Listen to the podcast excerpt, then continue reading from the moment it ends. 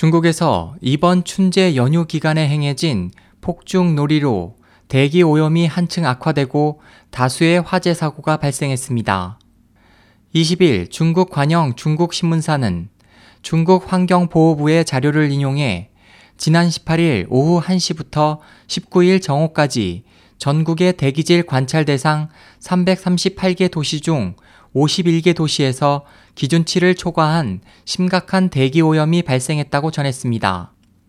보도는 또 19일 오후 4시경 저장성 융캉시의 한 폭죽 상점에서 주인이 손님에게 폭죽을 터뜨리는 시범을 보이다가 불꽃이 가게 밖에 쌓여 있던 폭죽 더미에 옮겨 붙으면서 폭발 사고가 발생해 성인 2명과 아동 3명 등 5명이 숨지고 3명이 부상했다면서 이번 춘제 연휴 기간 전국에서는 폭죽 놀이 등으로 인해 총 2111건의 화재가 발생해 한 명이 숨지고 950만 위안 16억 7천만 원의 재산 피해가 발생했다고 전했습니다.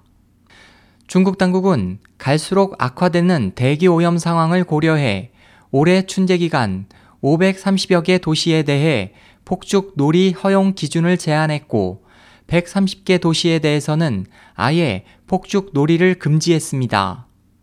이 같은 도시 상황에 반해 각 농촌 지역에서는 폭죽 놀이가 여전히 위용을 과시하며 성행하고 있습니다.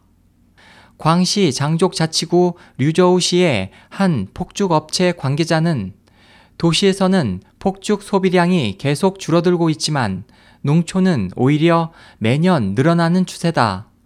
농촌에서는 오랫동안 내려온 풍속이 쉽게 바뀌지 않는 데다 설을 지내기 위해 고향을 찾는 농민공들도 자신의 경제력을 과시하기 위해 폭죽을 대량으로 구매하는 경우가 많기 때문이라고 말했습니다.